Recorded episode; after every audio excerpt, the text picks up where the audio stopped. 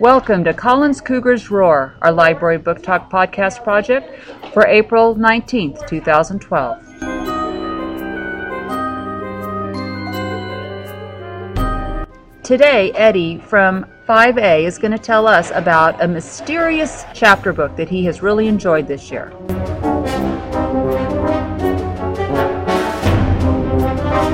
Today I am going to tell you a book of The Haunted School. It is by the author R.L. Stine and it is a third grade level book.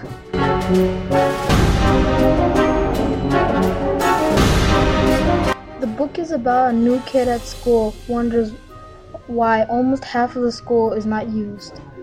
In this book, he was looking for paint and finds a wooden door.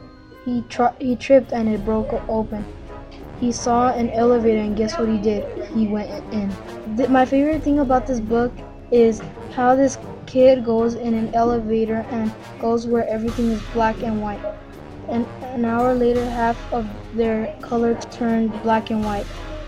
You should read this book because every R.L. Stine has an interesting ending.